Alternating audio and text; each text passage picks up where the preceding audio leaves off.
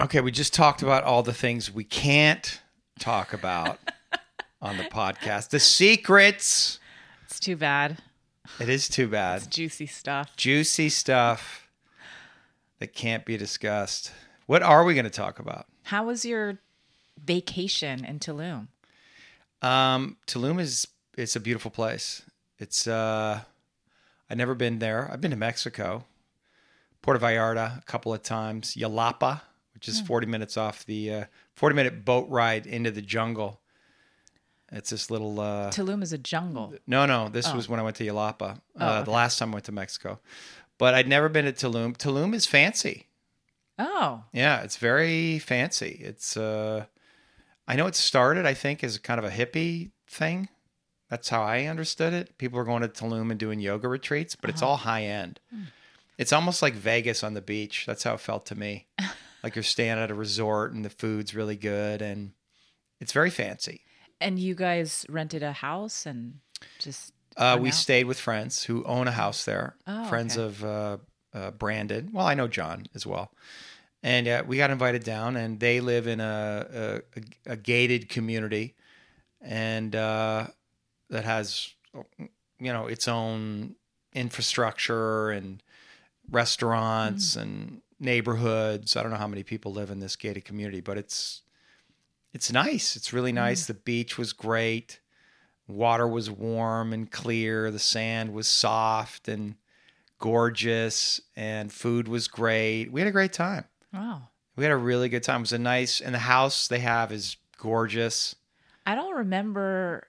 I don't. I don't remember the last time I've heard you take a vacation. i don't take vacations i never take a vacation i don't re- i think the last time i took a, a real vacation was probably when i was dating polly back in 2002 we went to stay at a 20 years ago. a resort in Puerto Vallarta.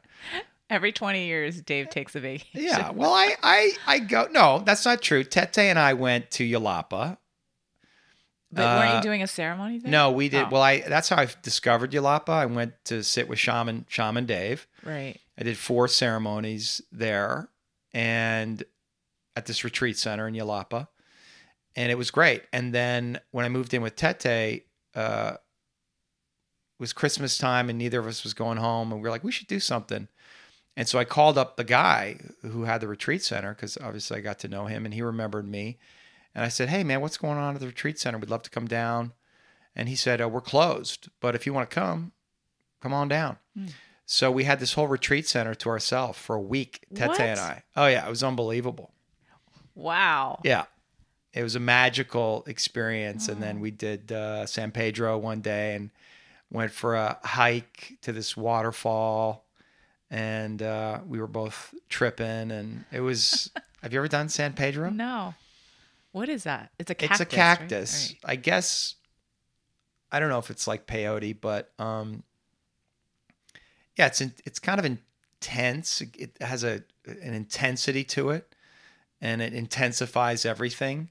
It feels good. Like Mm. I I didn't drink that much. I know people you can do a lot, and it can be really intense, but it was you know medium. It wasn't light, but it was medium, and uh, just everything looks bright. Everything makes you really present. Uh, you know, Tete describes it. It's like a cactus. Like so, it, it you you want to stand up straight, like it straightens you out. It's very masculine, and it's good to hike and walk and move. It's a daytime thing generally. I well, that's what he said, and uh, it's yeah, like like if you cut through the ca- ca- it's a cactus, San Pedro, and if you cut through the center of it, it's like it looks like a a star inside, like like the sun, and so it's uh, it's got a I don't know I don't know what that means, but the sun. Did you did you receive any information? No, Oh. no information. It wasn't like that. Right. Just an experience, but we had a great time. So I told Diana the next time we go back, let's go to Yelapa because it's, uh, like I said, it's a 40 minute boat ride into the jungle. It's just a little community. There's no cars out there. It feels like real Mexico. There's a little town with restaurants and stuff, but it uh, feels a lot more untouched and uh, quiet. There's a beautiful beach there, so that's I'm more into that than a resort situation. Although I do love, I used to love going to Vegas. right. I loved Vegas, but just for a weekend to play poker. Uh, yeah. hmm But yeah, okay. But I did nothing. Relaxation. Yeah, I relaxed. I chilled out, swam in the ocean. You look relaxed. Yeah, no, I needed it. I didn't realize that I needed it. It took me a couple of days to unwind because, you know, I've been on the go. We've been on the go trying to get Wakan Studios up and going, planning for our first workshop, planning for the opening. Well, while you were relaxing on the beach, Ferd and I were heavily uh, invested in getting this place ready for the opening by painting the bathroom and the doors and vacuuming and cleaning. So yeah, we're we were working. I appreciate that. Yeah, Well, we were working as that's well. true. Yeah, Yeah, we Diana finished my website. which looks great. It looks great, Yeah, right? The yeah. photography she did is great. yeah. and it feels very me. hmm It feels very in, in alignment with me. And she- yeah, she made the flyer for the so appreciated. Yeah. Thank you, Diana, yeah. for doing that. No, she loves she loves it, and uh, the flyer for our uh, our opening, which looks great. So yeah, it's it's on. I mean, Mhm. it's uh, I'm nervous about it. Are you? Well, I'm I'm I'm not any, as much anymore. I'm I'm surrendered, but uh, I was a little bit nervous. What are you nervous? Nobody's gonna come. Oh. I'm gonna throw a party and nobody's gonna come I'm fine with that. with nobody coming. Not nobody. People are coming. I mean, I already somebody told me they're coming yesterday. Really? Yeah. Well, we're definitely gonna have you know some people there. yeah, I, I think as long as you know we have we have to have having a good group of people there. Like I, I think we already have that. You know. yeah. and uh because it's an opening and it's it feels like a ceremony it's the full moon which i i just What? realized did you know that No, it's a full March- moon that night. march 18th at 3.54 a.m lindsay told me that Well, we I think it does need to be a ceremony, and I think we have to figure that out yeah i agree exactly what we're gonna do. hmm You and I are gonna have to speak. Are you prepared to speak? no To say some words? i'll say something but yeah You'll say something? What do you mean? i don't know what i'm gonna say I don't know what I'm going to say either, but we do need some sort of ceremonial aspect. I, I texted Eric Mhm. and asked him uh, if he would do some kind of blessing. mm. Uh, and he said he'd call me, but he hasn't called me, so I don't I don't know. Mm. you know i was thinking about this morning hmm i mean i don't know if this would be a really long shot but i was i was thinking about yoshi What? Get Yoshi out here? yeah I don't know that he can fly, oh but maybe. Hmm. Maybe we should fly Yoshi out here. Well, I just had this. I don't know. I just felt him today, this morning. It was, Really? It just came so strongly. I was like, oh. That feels really right. I just felt like I wanted to invite him at least, you know, even if he can't make it for whatever reason. But I just, I don't know. It felt I'd fly him out, really okay. Mhm. Yeah. put him up for a couple of days. hmm So, I mean, then you have a real. I mean, he will do it right. yeah. It'll be a whole thing with Yoshi. he loves doing ceremonies. Oh, mm-hmm. that would be amazing. Yeah, no, he's he's he likes to. And he takes his time and he he does it the right way. hmm He doesn't skip anything, and uh, and he doesn't say much, which is great. hmm He just does the ceremony. He lets other people do the talking. And then, of course, uh, he could lead our song circle, hmm and uh, that would be super powerful. Yeah. Yeah. Okay, Aw. let's invite Yoshi. Okay. Good idea. Oh, my heart like just opens. Yeah, Yeah. I think he's feeling a, a little lonely. Is he? That's what I heard. Oh, then we should definitely invite him. Yeah. Oh. Yeah. Wow. Okay. Yoshi, for those who don't know, is uh, our Lakota song teacher. Mm-hmm. He's taught. I mean, you you've Mhm. done a pretty serious study. You've, you, I don't know how many songs you know, but Yeah. 20, 30 songs, Probably more. probably more. Okay. And uh, yeah, I was lodging. We were both lodging with him in L.A. and uh, and learned just learning a lot from him. Mm-hmm. And so he's uh, definitely probably been my primary spiritual teacher Mm. um, in the last five years. I guess Tete, but Tete and I had more of a friendship. I mean, Yoshi and I have evolved into a friendship, especially now that I'm I'm out of town. But uh, yeah, Hmm. that's a good idea. Okay. Um, Mhm. So, sh- shall we talk about what I wanted to talk about on this podcast? Yeah, like what, what do you want to talk about? Let's You ready? tease it, tease it for the audience. I'm going to talk about my sex life with Diana later. okay. just to let this just hang on audience it's Um, but what do you got for us well, I got an email from a former client, mm, and um, in this email, um, you know, she expressed uh, just some. I think you know, she was triggered by she listened. She was listening to our podcast. She listened. I think she said to four or five podcasts, and um, she was triggered by some of the things that you were saying right but more importantly, she was triggered by, I think, some of the ways that you were speaking to me, and that I and that she felt uh, angry and protective of me, mm, and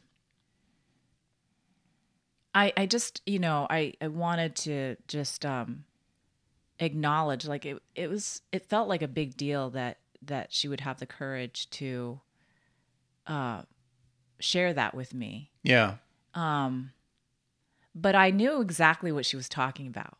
Mm, Oh, I, well, I did actually. That's not. I, I shouldn't say that. I knew. I, had an idea of what she was talking about. I don't know specifically the places where she was triggered in that way. I mean, Yeah. it could have been like how you. I, I I don't know. I know that you've like made comments about the way I dress or the way I look.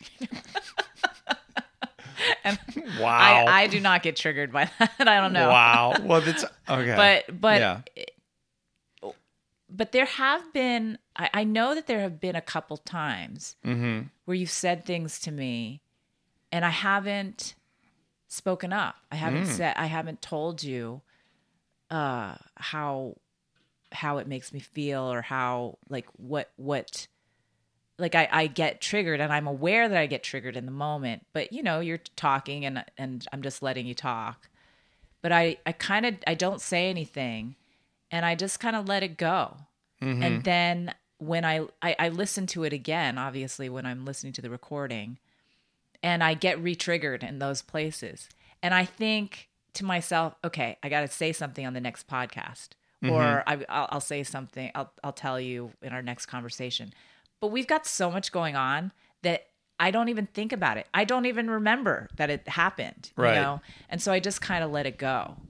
But I'm aware that people, some of my clients or some of my former clients or you know people are listening to us do these podcasts.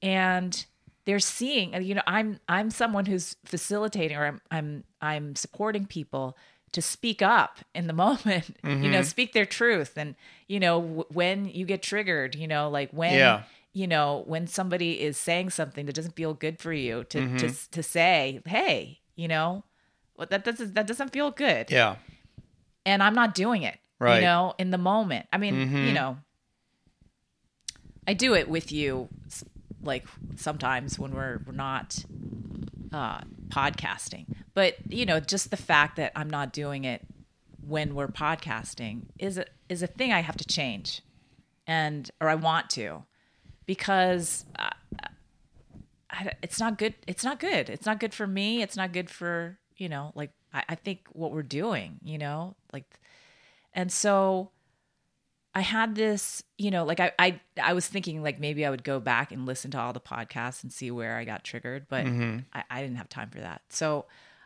I was thinking about this one thing that you said recently that I can't let go of. And it's the only Mm-hmm. No. thing that Yeah. that I that that I, I'm still holding in me. Right.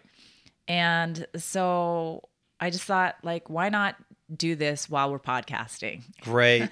Great. this is great. Uh-huh. I know. Well, you also get the, you know, option of not publishing this. So um but you know, okay, so it happened it was like a couple weeks ago. Mm-hmm. Um it was after one of our podcasts and you were, you know, we were in that other room and you were talking about I don't know, whatever was what's going on in the world. Mm-hmm. And at one point, I think I asked you a question or I said something, Mm-hmm. and you said, Angela, wake up. and I was like, whoa. and I I felt shame. Mm. I felt shamed, but I was I also felt angry. Mm-hmm. And you were angry. Mm-hmm. and i i in that moment i think i was too scared to say anything in that moment because i was i i felt like if i say something like it felt like like and, and this is my fear i don't know if this would actually have happened Mm-hmm. but my fear was that you were going to explode Mm. and Hmm. um I, I i didn't want to do that i didn't want that Right. and so that and that, I guess that's the place where I am starting to I, because this this isn't just with you. I'm starting I'm I'm seeing this this is my pattern, you know, like yeah. you know, I, I I've I've been seeing it with Ferd, you know, most notably just because, you know, I live with him and and I see like the places where I haven't been speaking up and we're we're you know, we just moved here, we're we're uh unpacking our house and and doing all making all these decisions and Yeah. and he's getting kind of snippy with me you know? And i react in a certain way that i what i i i have i've never actually really been conscious of until recently. And the way that i react is uh i don't i'm like an animal that um instead of attacking back i submit i like I I I get smaller or I you know I try to appease. So it's like I I, speak softer. I um I'll make him an like oh I'll make him an extra special dinner or I'll give him a massage or I'll do something that will hopefully soften him. And so I started to see that and I was like, wow, this is what I did with my this is what I did with my mom.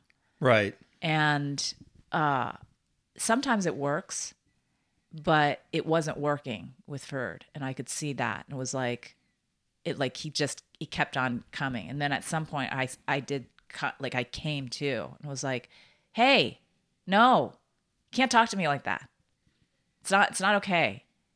And he didn't know what what was he didn't know that that was happening Mm-hmm. but uh you know i just kept bringing it to him and and feeling this place in me that was like hey like like that i had a voice that i could say that even you Yeah. know and so yeah in that moment with you that's what happened for me. I think i just submitted and i went into this smaller place in me that was like you know i'm not going to make any waves. I'm not going to just like let the storm pass.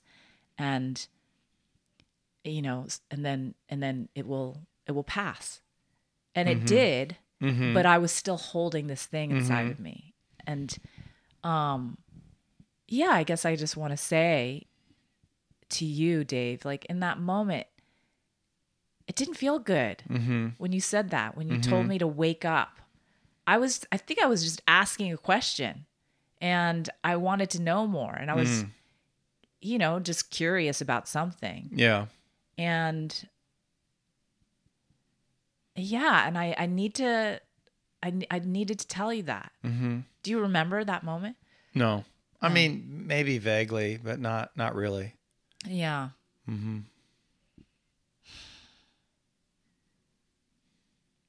Yeah. How how does it feel that I'm telling you this now? Feels fine. Yeah. Do you manage me? Sometimes. How do you manage me? Manage you. Wait, define manage you. Like take care of me, like handle me, appease me.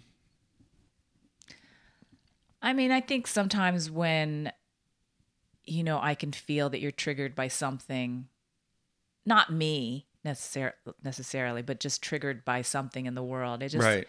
you know, I've learned with you like it's it, like it helps you Right. to just discharge right. and just to allow like whatever wants to come out of you to come out. Mm-hmm. And so in that way, you know, I have and and I think also there've been things th- like when you once you what I've learned is that once you discharge something else can come out Right. that's that's really Right. that can be very powerful that can be very insightful that can uh it it feels like information for me i learned something um but sometimes yeah sometimes it just feels like i'm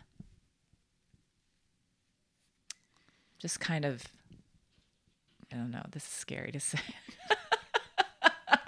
Uh huh. um like maybe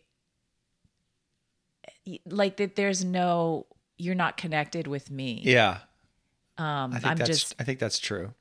i'm just i mean this is I'm not talking to you. I'm talking at you. I'm using you. yeah way. that's what i was gonna say mm-hmm. like i feel used and yes.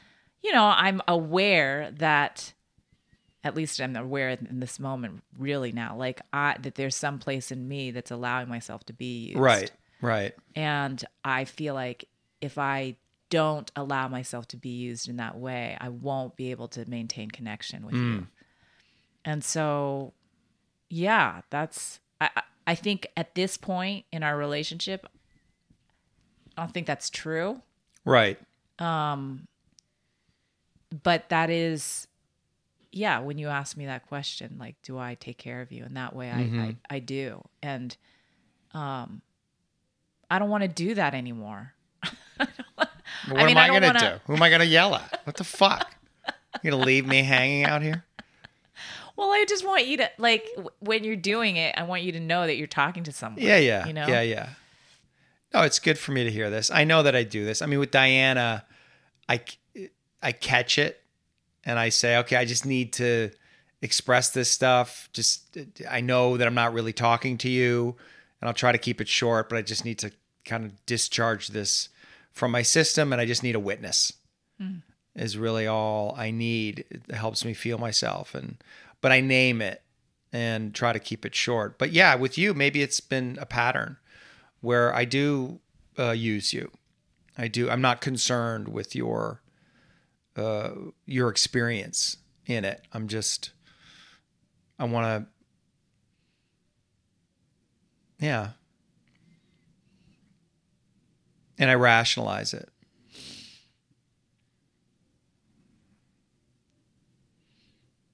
Oh god i hate that i'm crying right now. But i i appreciate you saying that you know? I'm just I guess I'm crying because I I'm just a, it makes me aware of um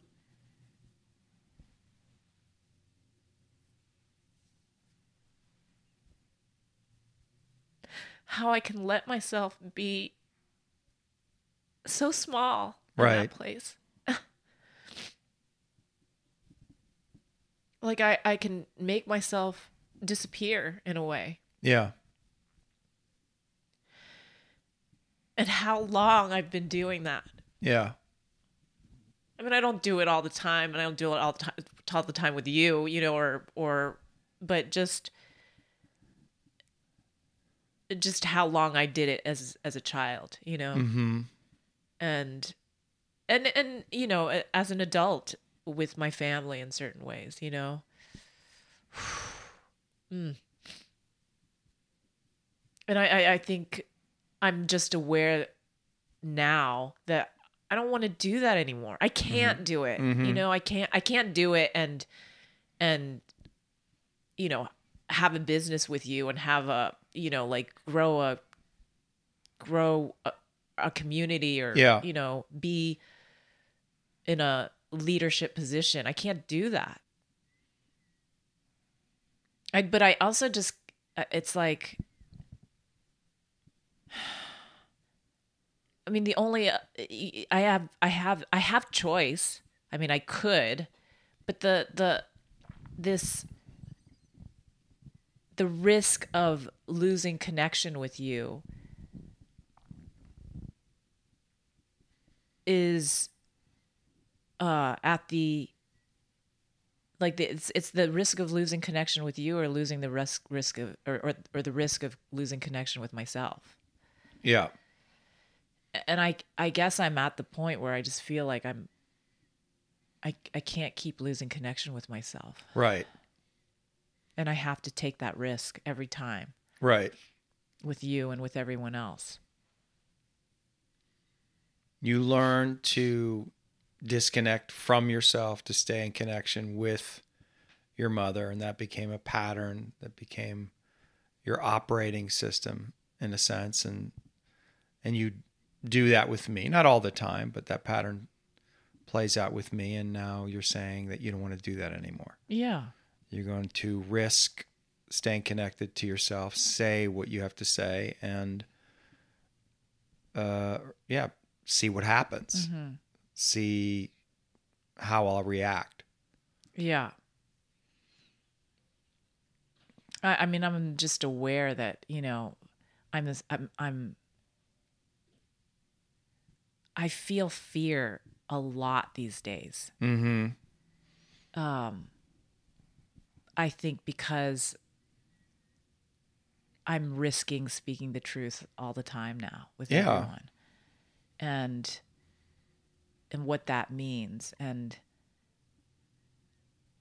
what I actually see happening is I'm I think I'm having more connected relationships with people. Mm-hmm. And it's actually more it's I, I feel more alive. I feel Right. you know, you were right in that that podcast we did, you know, jumping into the abyss. Like you know, you have to take a leap of faith and see what's on the other side Mm-hmm. that there's freedom on the other side and i feel freer than i i ever have before Yeah. and so but it, it is jumping into the abyss every time even you know even having this conversation with you yeah it becomes you know it's it's it's one thing to say that i voted for trump on a podcast when you know that you i know you support me and you know, Yeah. i don't know who's listening Right. but it's another thing to s- say the truth to you about something that you know like i it's it's just uh between us mm-hmm. And how do, how do you feel now, having said that?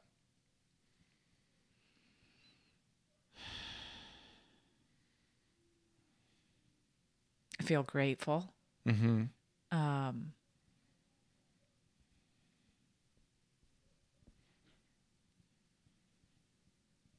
yeah I- i guess i feel more connected to myself um i just spoke i spoke the truth and that's and it feels good that i'm not carrying that thing anymore you know Right.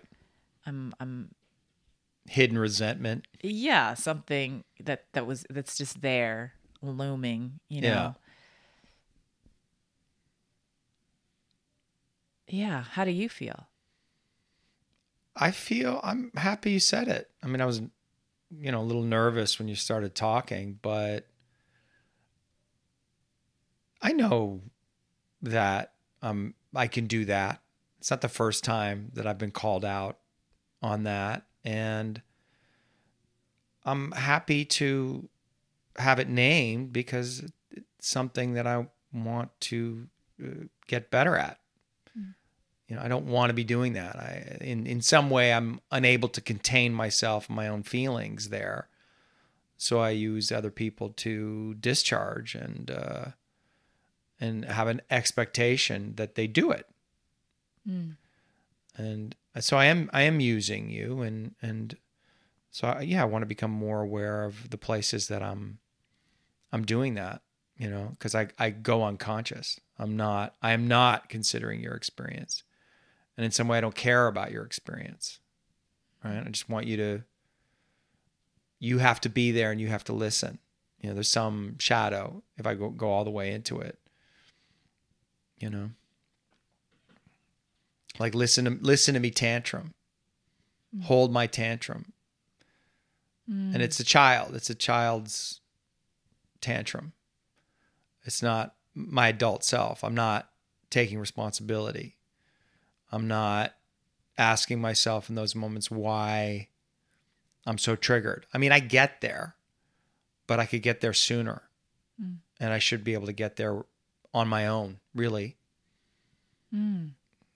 And and I can get there on my own. Can you? Yeah, I can. How, I'm I'm just curious, like how do how, because you said something about contain containing. Mm-hmm. You're not containing your emotion. What's what? And it's you're not containing your tantrum. Is that Well, I mean, I think what's going on in the world, what's been going on for the last five, six years, you know, starting with Trump, this is when this whole thing started for me, was uh, a, it, it, like a trauma response where I feel like I've been gaslit. I feel like I've been lied to. I feel like I've been made bad and shamed. And I feel like there's something hysterical in the world. And that brings up uh, my childhood. I've talked about this before. Mm-hmm. And it's scary. I get scared, mm. terrified, really, mm. that I'm going to be annihilated. I'm going to be made bad. I'm going to be annexed. Mm-hmm. And and I don't feel seen. I don't feel understood. I don't feel my experience is being received by anybody. And so there's rage there. There's like a strong fuck you. Like you're trying I feel like you're trying to kill me. And I I actually don't think that's wrong. I think they're that's in the culture. There's people who want white men dead. I I mean, it's not conscious, but and Trump supporters dead. So I don't think it's a. It's, I'm in some delusion. I think that's a real thing. So it's like, okay, then we're at war. Fuck you. I'll kill you. And I think that's the thing that I've been struggling with. Hmm. Where you know what what do I, how do I hold that within myself? Like, when is it appropriate to push back? When is it appropriate to have my boundaries? Like my rage is not it it, it it's connected to my in the place it's connected to my trauma it becomes a distortion. So I'm not always discerning with it. Hmm. And so I'm I'm yeah, I'm activated. I'm in my trauma and I'm releasing it and I, I because I can't contain it within myself and I want somebody to f- like feel me here. Mm. Understand me here. and what do you know what you're feeling? I'm feeling well, like I said, I'm I'm feeling fear. Yeah. Mm-hmm. It's and and helplessness more than anything. It's this intense feeling of helplessness, and I don't want to feel that. And so I, I get, I can't hold on. I can't hold the charge of the helplessness. I can't, and I'm unwilling to accept the world as it is. You can't hold it or you I- won't. Well, maybe I won't. I won't hold it. Sure. But I mean, I had this realization on the uh, on the trip to Mexico. This all came up. I just I realized I have to something has to change. There's something about what's going on with this war in Ukraine where it just feels like, oh, this is never ending. You know, this madness that is in the culture right now. This, you know, from Trump to COVID. And immediately when COVID was over, we're in a war. And to me, the all of it feels like insanity. And I don't know what's going on in a psycho well i have my you know i could speculate what's going on in a psycho spiritual level but i do believe that this is the end of an empire this is some old system coming crumbling down so that something new can emerge and that there is a war on between the old system and the new that's how it feels to me and it's being played out in all these different ways and that um, it's scary and there's nothing I can do about it. And the feeling of helplessness, the feel and the feeling of I, I do think there's evil forces in the world right now. I think it's real. And I think they want there's to control. Mm-hmm. I think that's and I think that's normal. I don't I don't think that's a some conspiracy theory.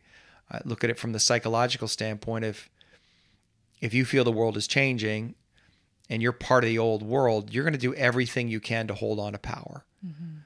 whether you're conscious of that or not. And you're going to create all kinds of stories and rationalizations in your own mind about why you holding on to power is good and right for everybody.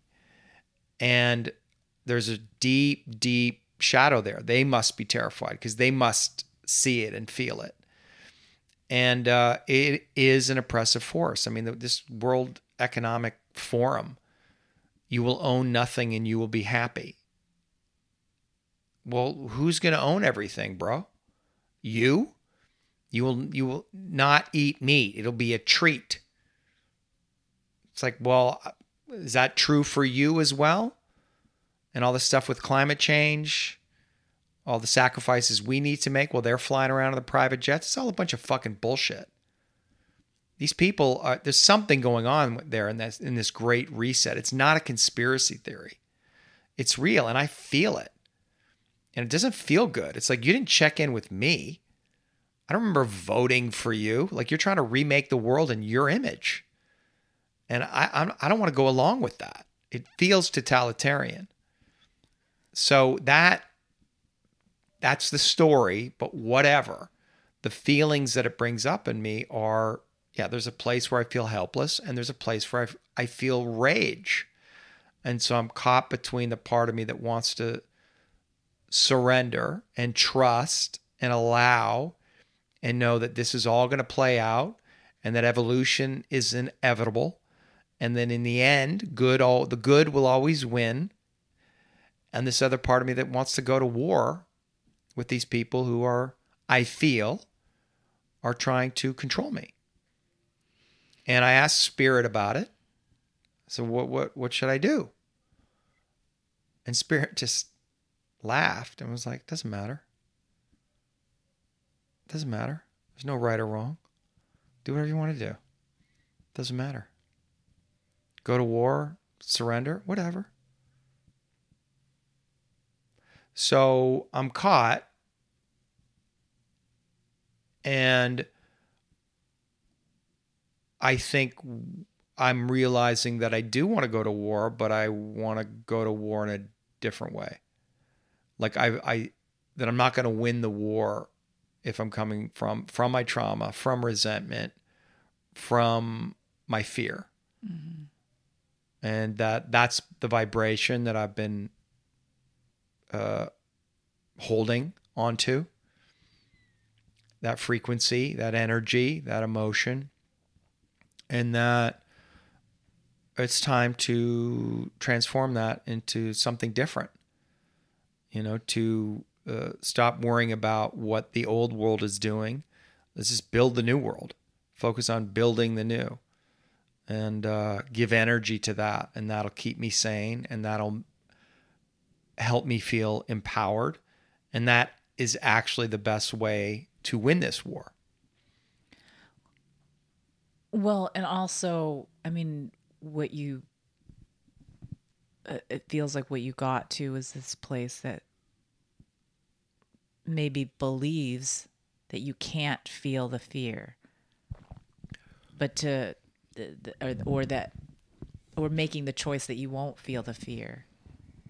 Right. And so I guess I want to especially as we are about to facilitate the power and practice of deep feeling like I, I mean i'm just aware that we have to go through this part of the process too and that maybe there's something in the feeling of fear terror that's really it's challenging i mean feeling course, yeah. fear is the worst I think it's helplessness more than fear. helplessness right yeah Yeah, I think I've. I don't want to, you know, if I, I felt a lot of fear. Mm-hmm. Ayahuasca ceremonies, sweat lodges, vision quest. There's some relationship to fear that I've developed, but the thing that I refuse to feel is the helplessness. I do not want to feel the place where I'm helpless. Mm-hmm. Who does? No, yeah nobody Nobody. But that's the truth. I can also feel that there's something on the other side of that, like the the surrender, the letting go. Well, I have felt my helplessness. Mm-hmm. I remember there was this one uh, process that I did with Anne uh, a few years ago. Was and she was taking me through my helplessness with a client, and I'd never felt that before. Mm-hmm. And I was like, I literally felt, I felt like I was going down into, like I was sinking into some place that I, I couldn't, I would never be able to get out of. And, uh, it felt horrible. Like it felt like the worst feeling that I'd ever felt, Wor- and worse than terror. Yeah. And so, but then when I, I, I felt it, she was with me, you know, she just kind of just, you know, she, I was on Zoom. So it was like, I was just sitting in my room alone, but she was there present with me. And when I came out, like I, I felt it. And she, you know, I just kept naming what was happening for me. I think I was literally on the ground by the, you know, I was, I'd been sitting in my chair and I just fell down, down. She was, you know, she's kind of like she does, you know, like had me ex- kind of exaggerate where I was, what I was feeling. Yeah. And I, I ended up on the ground. And I remember feeling like I was, it was almost like the ground had swallowed me up. And, and then,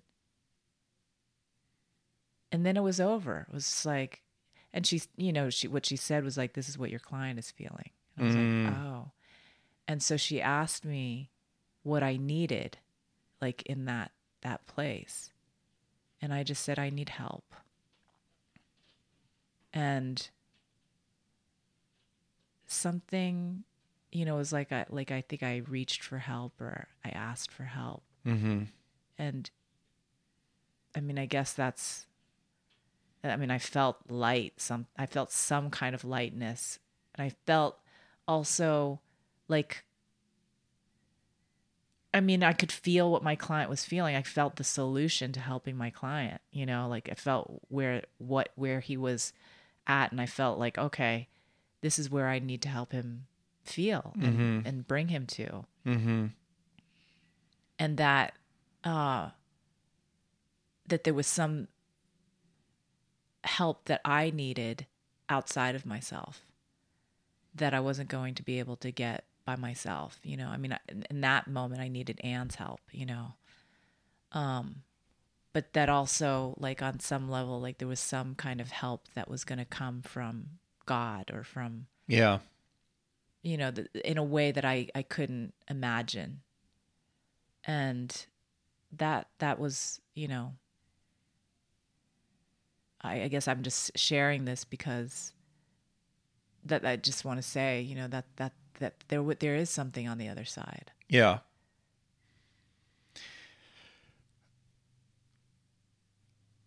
yeah, when you were talking, I just felt I can't be helped in my helplessness. Mm-hmm. Yeah. There's there's no one that can help me, Right. e- except except God. I, I think that that's the that's the only place to go, Yeah. and and the only thing maybe you can trust. Mm-hmm.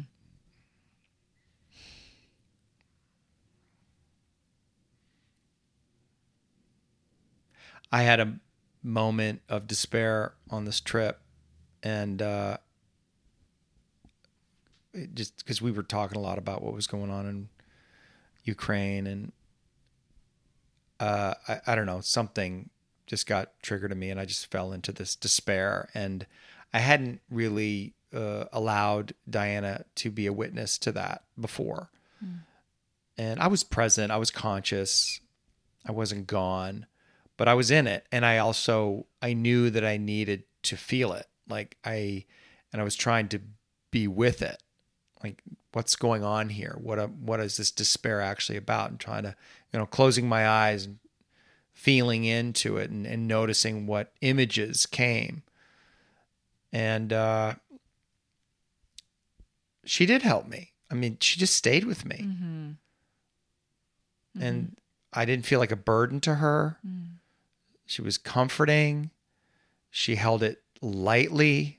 Mm-hmm. She cracked a couple of jokes in a in a beautiful way, and ultimately said, "Got to be with the light of God. Like God is here. God is hope." And she was exactly right. And uh, I went through it. I had some crazy dreams. Maybe we should talk about my dream. You want to talk about my dream Yeah. after the night of despair? Uh huh. Because I, I haven't figured it out yet. I, well, it starts, this is, this is a very, um, it starts, I'm going down an elevator and there's people that I know, friends that are with me. I don't know who they are, but they're friends. And this pregnant woman. And we're going down an elevator, then we get out of that elevator and go into another another elevator and go down like it's some secret place we're going to and then the doors finally open and it's this big empty room huge room and there's fans blowing everywhere including uh you know those air bikes? You know those bikes that have when you pedal them and they have a wheel and they it's an like uh, what do they call them i forget what they're called but like an air bike. Same with like a rowing machine. It's got a fan inside of it. Right. it's not a real fan, but but they were there too, sort of like extra fans, but there's just fans blowing. And my friends go to whatever it is we're looking for or trying to get. Like they go to it. I'm but I don't know what it is. Whatever this thing is that we're there to see or pick up. I stay with the pregnant woman and she is somebody uh, that I know from back in my days as an actor and there's no I don't know there's no image there's no association but that's that's uh, from my real life but that's who she represents. And I'm just you know I don't I don't know I'm just curious about the whole thing.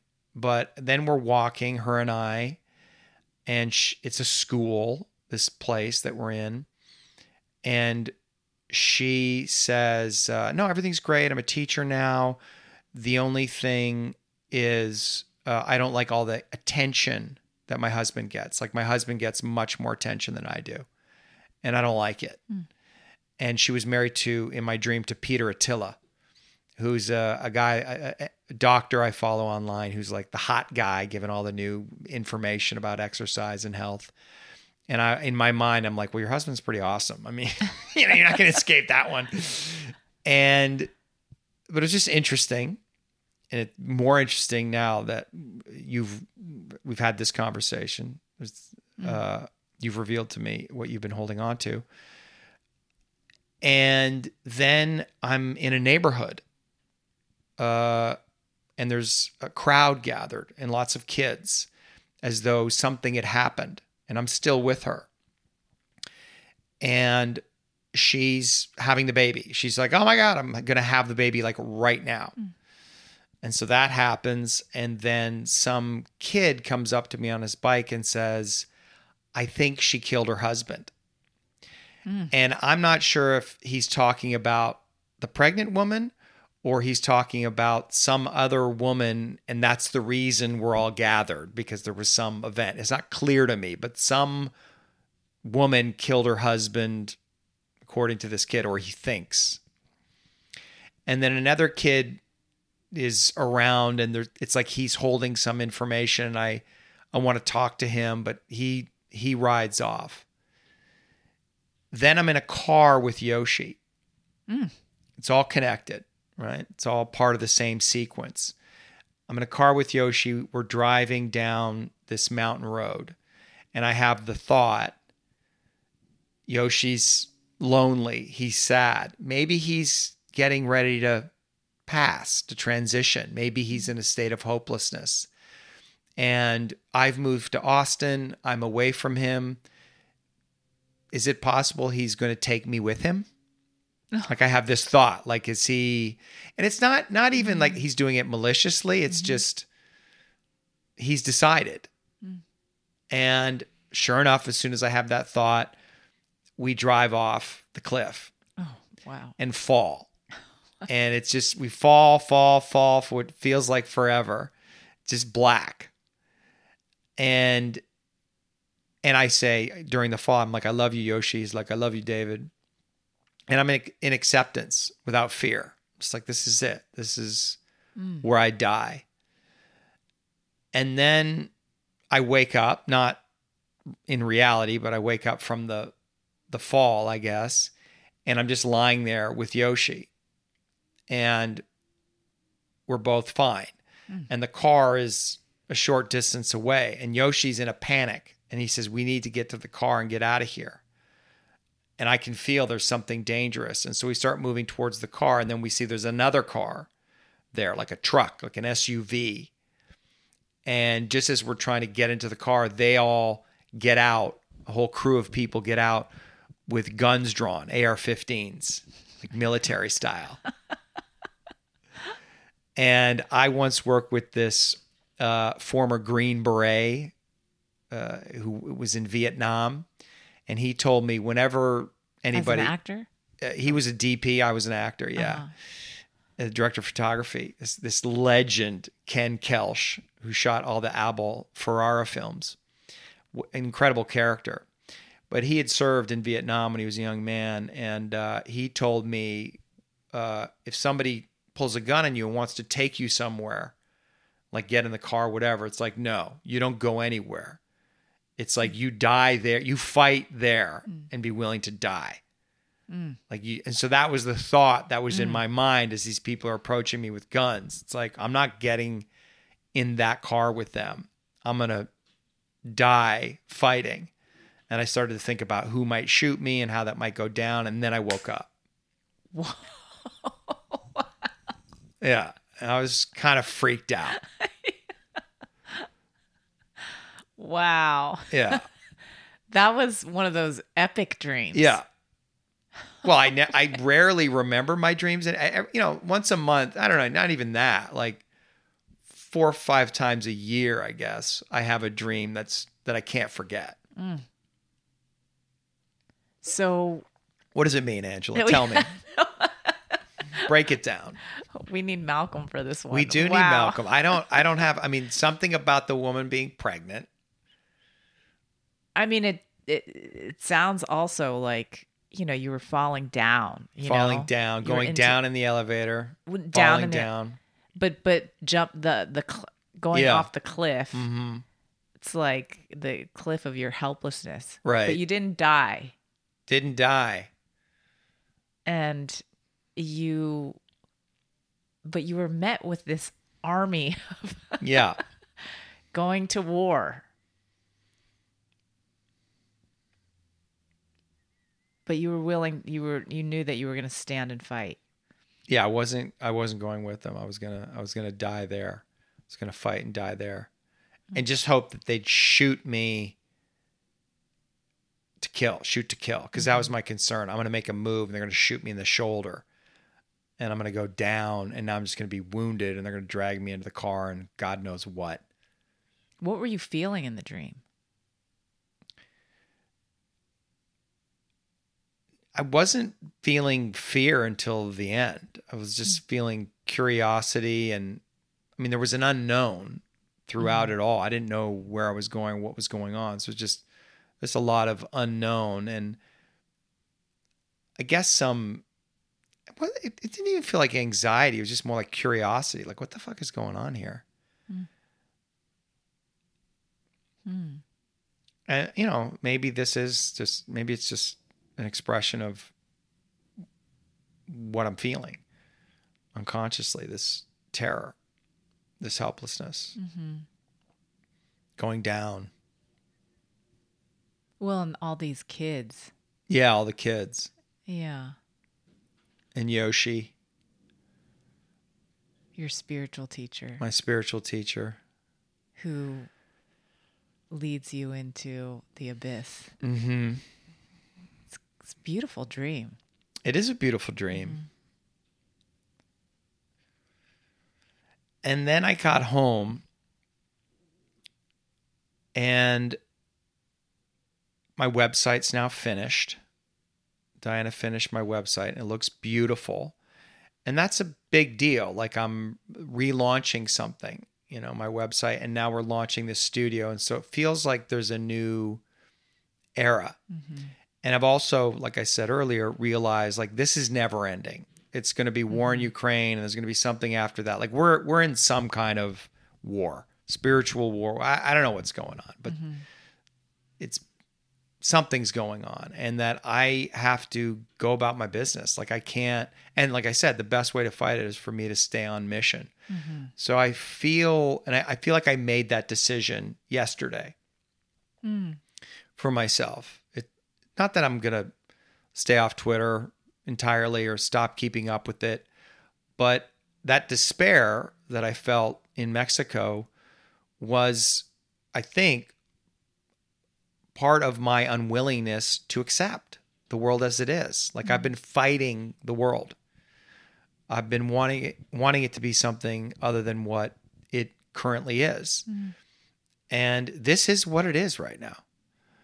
And this is what I preach is acceptance. Accept what is or suffer. And that the transcendence comes through accepting what is, that surrender to what is. And this is what's happening. And it's beyond my comprehension. I mean, I can try to understand it, and I do, you know, in, in- to some degree. But there's other forces at play. Maybe it's all Pluto. Maybe it's astrology. I don't fucking know. You know, or the or the fourth turning, these 80 year cycles that they talk about. But it's something beyond, and that I just have to surrender to what it is and trust, trust God. And if it kills me, it kills me. If they come for me, they come for me. I mean, I, I don't really believe that, but that's the feeling. Mm-hmm. If I don't get what I want, I don't get what I want. Like I feel somebody, yeah, it, it does feel like somebody's trying to take something from me, and that's all a distortion, and that's all my fear. So I've made the decision. It's like I'm going to stop focusing so much on that. I, and I learned a lot from it. I mean, I'm glad that I engaged with it the last five years. Like, I really feel like I've come to understand what politics actually is and what power actually is and how the power structures in the United States and in the world work. And I didn't want to come to terms with it. But I'm starting to come to terms with it. And uh, I feel a relief. And Diana has been pressing me to have my group documentary series more featured on the website. And I'm always scared about it because it's like that can go one of two ways. You know, people can watch it and, or they can watch the first episode and be like, this is fucking weird. Because it's the kind of thing you, you need to spend some time with. And, and mm-hmm. I intentionally designed it to be weird because that's the experience you have at a workshop mm-hmm.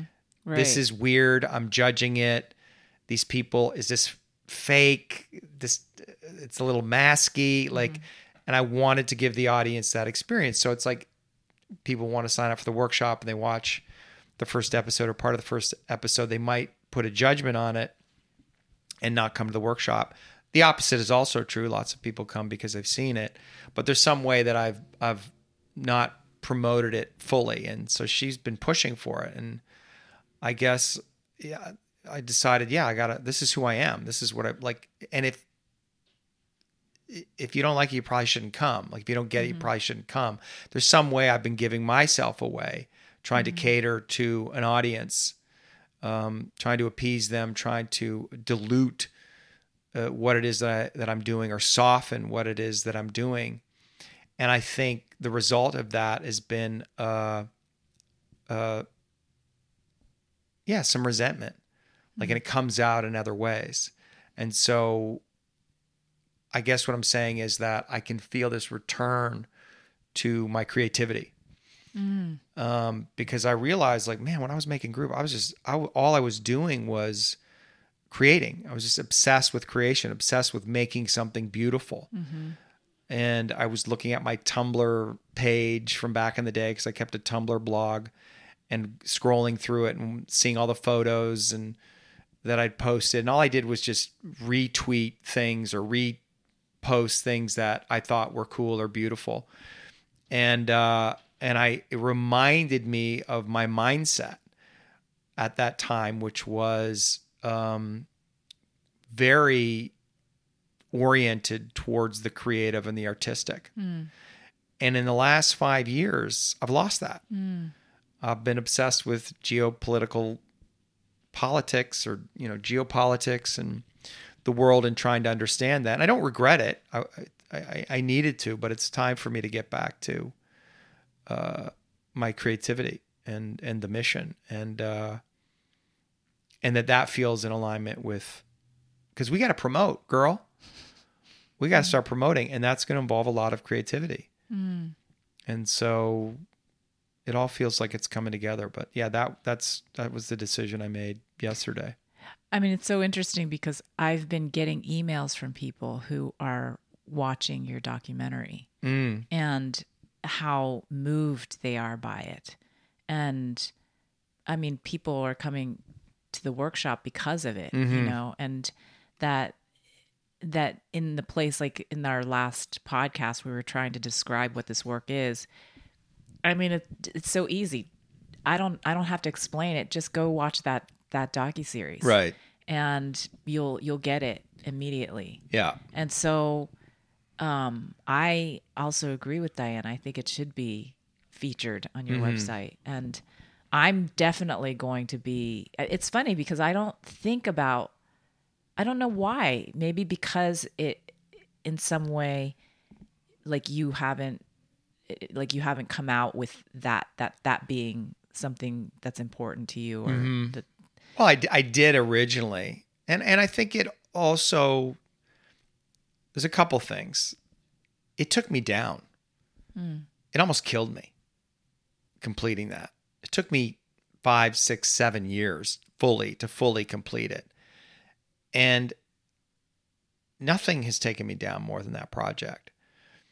And in what way? just the amount of work that it took for me to do it and what I had to confront inside myself, mm. my mm-hmm. insecurities, my fears, because I was com- I spending seven years working on something that you put out into the world, and you know that I don't know, eighty percent of the people who watch it are gonna be like, I that's just too crazy. Mm-hmm.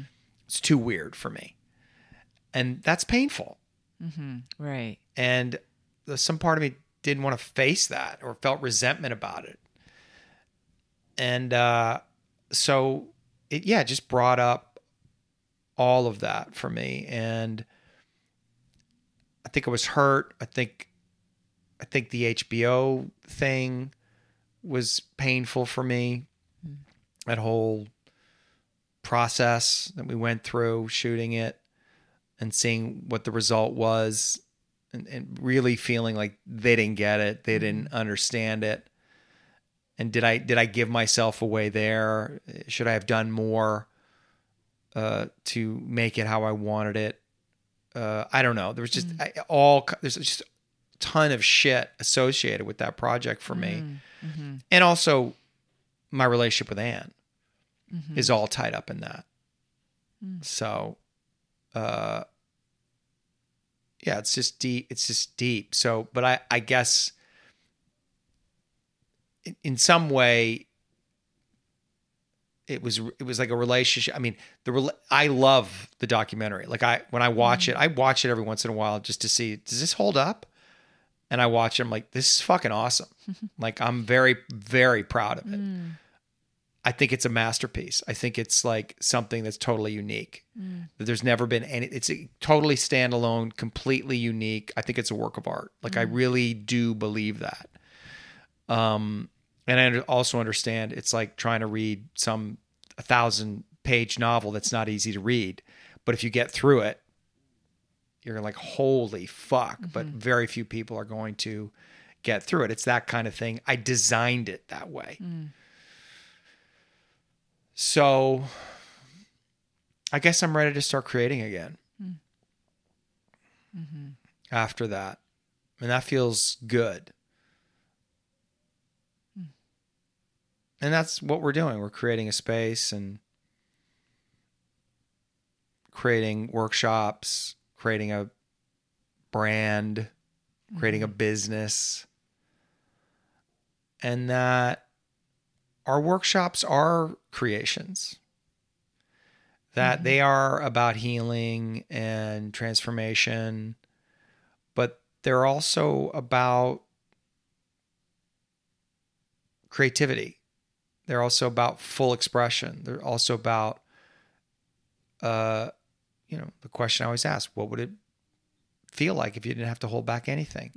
This is a room where you get to do that and then see what happens. And it's almost like that's all it needs to be.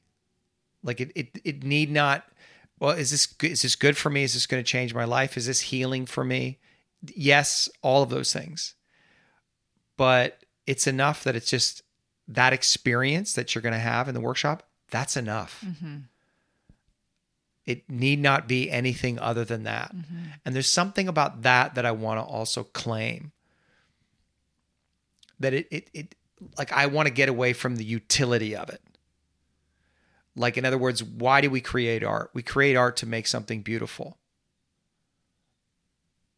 Like that's enough. That's like you create art to create art.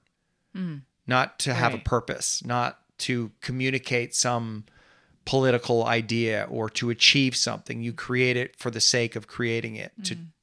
to make something beautiful. And in a way, I, that's how I want to look at the workshops. That's what they're about. We're just trying to create something beautiful, Well, I an know that experience that's beautiful. Right, and I know that that the way that that you have framed being human and allowing the darkest parts of ourselves. I, you always say like it's so beautiful. It is. Right. it is so beautiful to you, you Yeah. know, and that that seeing people allow that part of themselves. I mean, we we talked about this uh, in our last retreat that we did. Like people speaking the the most uh the darkest parts of themselves like the the way the the way that they treat other people Yeah. you know and how uh, like the most evil parts like allowing themselves to say that in a room full of people to admit it and to let let us all know it like how incredibly beautiful that it that is and that you know being human we are works of art you know we this this is our art you know? Yes. and how we do this i mean what we're doing on this podcast i think we're trying to allow these parts of ourselves Mm-hmm. to come out and it feels for me it feels creative. You know Yeah. there is something about this. I, i've never really done this before. I've never allowed myself to do this. I don't even like a lot of times i don't know what i'm going to say you know and and just i just want i'm trusting that something uh, if i speak the truth something beautiful is going to come out from Yeah. it. And i think that that's what your your framing of it has been. Yeah. and so i really appreciate that. I love that. And i believe in that Yeah. it makes me want to tell you about the dream that i just had Let me pee first. okay okay, I'm back. The, the bathroom color looks it looks good. Now that I, want- it's purple almost. It has a Yeah, that's what Ferd said. yeah. It's I a- like it. A little purplish Yeah. black. black. Yeah. It's good. Okay, good. Your dream. So my dream, I had this dream where um Anne was painting something or she was drawing something. And she asked me to look at it. And she wanted to hear my what I saw, what I interpreted from from what I was looking at. And I did. And the way that I whatever I said, it kind of triggered her like you know like she she didn't like hearing what i said but she could tell that that there was truth in what i was saying. And i felt like just a little shy or like uh, like oh did i say something wrong you know? But i knew that what i was saying was accurate. Mm-hmm. a- and so it th- there was those two parts in me that were kind of like okay i can't not tell she asked me to tell her what i saw and i told her the truth but she doesn't like what she's hearing. Should i not have told her the truth? You know but i was like well well no I, this is what i'm i'm seeing. And so then i had to go and i had to go um, do this zoom presentation for this group of people. And it was uh there were there were all these uh it, it was all different ages but there were kids there too. It was like you know a lot of different people and i didn't know i knew that i was supposed to make a presentation but i didn't know what i was going to make a presentation on and so it was time for me to speak and i was like oh my god i don't know what i'm presenting on what am i going to say and so i just start talking and I know that what I'm saying is like nothing, you know, I'm just speaking. And then suddenly something comes into me and I say, It's time. It's time for us to be ourselves now. We must all be ourselves. And like, I don't know, I don't remember what the rest of it was, but it was this, it felt like this powerful transmission that was just coming through me to speak to all of these people. And then I woke up and I had this feeling like, oh, okay, it's time. You know, like this is, it, it's. I was speaking to all the parts of myself, mm. and it's like this this part of me that uh, knew, and I, I feel it in me. And as you're speaking, I feel you know this th- that we're you know we're in similar places. Like everything feels new to me in a way Yeah. and it feels like I'm being more myself than I ever have. You know, like that I'm coming into and being more myself means that I don't actually know what's going to happen or I don't actually know what's going to emerge from me and to allow myself except to to to just speak my truth and to express waka, you know, to Yeah. express uh, whatever's here in the moment. And um yeah. That's it. What do you make of the the part with Anne? I mean, I you know, Anne has been a, a mother figure for me, for me for so long, you know, and I had this feeling after I woke up that I mean, I've had this feeling for a long time, and I I, I felt like on on certain levels I've moved out of that transference with her, and uh, but I but in that particular dream, it it felt like oh we have we're different. We have a different way. Uh, we have a different way. We have a different. We meaning you and I. N- no, meaning me and Anne. Oh, we. Okay, yeah. You and Anne are different. Yeah, yeah. yeah, yes and that that it's time for me to uh even though we might see things differently or we, we might not agree or um that it's time for me to stand in my my own knowing in what I and because in the dream I knew that I was speaking the truth and I I felt like she knew it too she just didn't like it Right. you know and so you know that that's my that's my relationship with Anne. I not I don't I don't know if that's my real relationship with Anne, but definitely with my mother. You Right. Know? And and but also that yeah, you and I like we're stepping into something new that's not that's not what was uh Okay, ran out of batteries. What? What? Where were we? Well, I was just saying that that um, in terms of stepping away from Anne, you know, like that. Yeah, you and I are we're launching something Yeah. new, and it's something new, and we don't.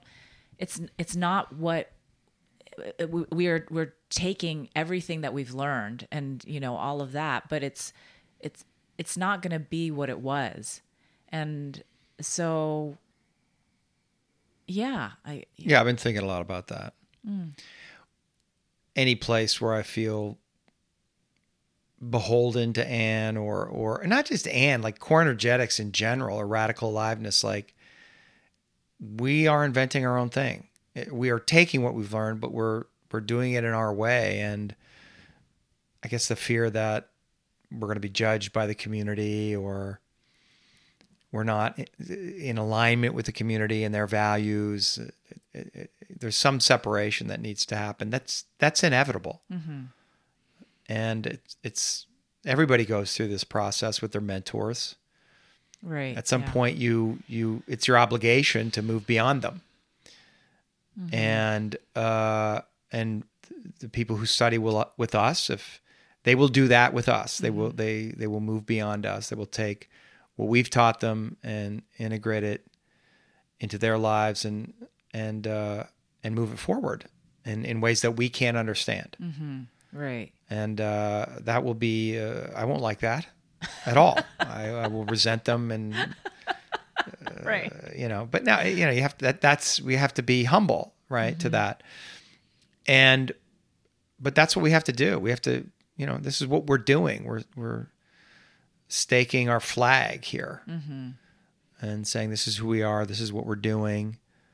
And uh and i think that the truth is i think i had this thought because i always thought people you know i always think everybody hates me because a lot of people do hate me and they tell me that they hate me. So it's not totally paranoia. But people also love me. And even those people that hate me kind of love me mm-hmm. in a way. And I just realized I think people are rooting for us. I think Yeah. even the people that may judge us or may think I'm an arrogant prick and uh, and have all these distortions, I, I still believe that they're rooting for us because it's good for everyone.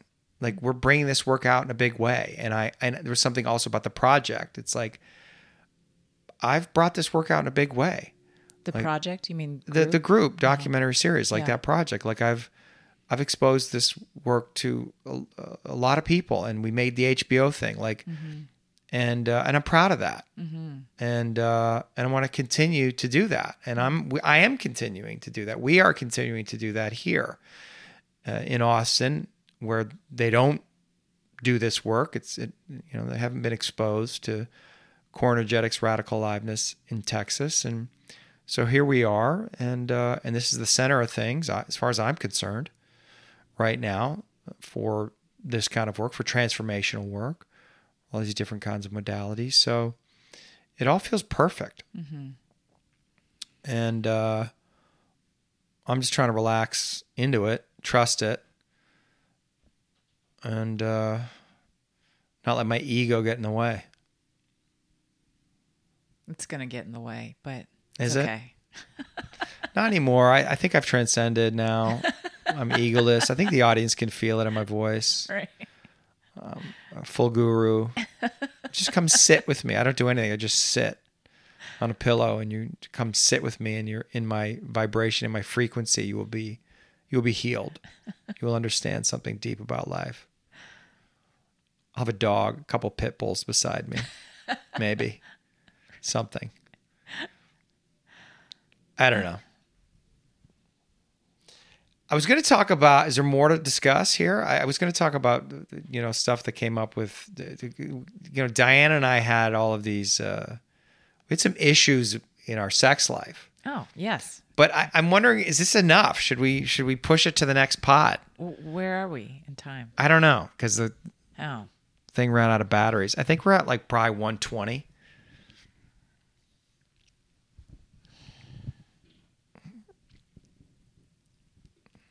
Think I think I want to save it to the next time. I feel a little. I haven't eaten this morning. Mm-hmm. I feel a little lightheaded, yeah. and I want to make sure I get it right. Yeah. I, th- I think that's a that's my inst- instinct. Instinct, well. yeah. So I'm sorry, audience. He teased you. I teased then- you. Now you got to listen to the next one. This is how we do it. Right. didn't feel right to talk about it. But it's a good story. It's a good it's a good story. I mean, you know, I, I asked Diana if I could share and she said yes because it's a, it's a good teaching and I think a lot of people go through. It's not really about our sex life, obviously. It has nothing to do with our sex life. That's just where it gets the issues are being manifest. Manifested, manifest or being made manifest, but um Well, I'm looking forward to hearing about. yeah, I'll tell you all about it. It. Okay. and then I'll ask you about your sex life with Ferd. Hey, which we'll hear nothing about. Right. Thank you, Angela. Thank you, Dave.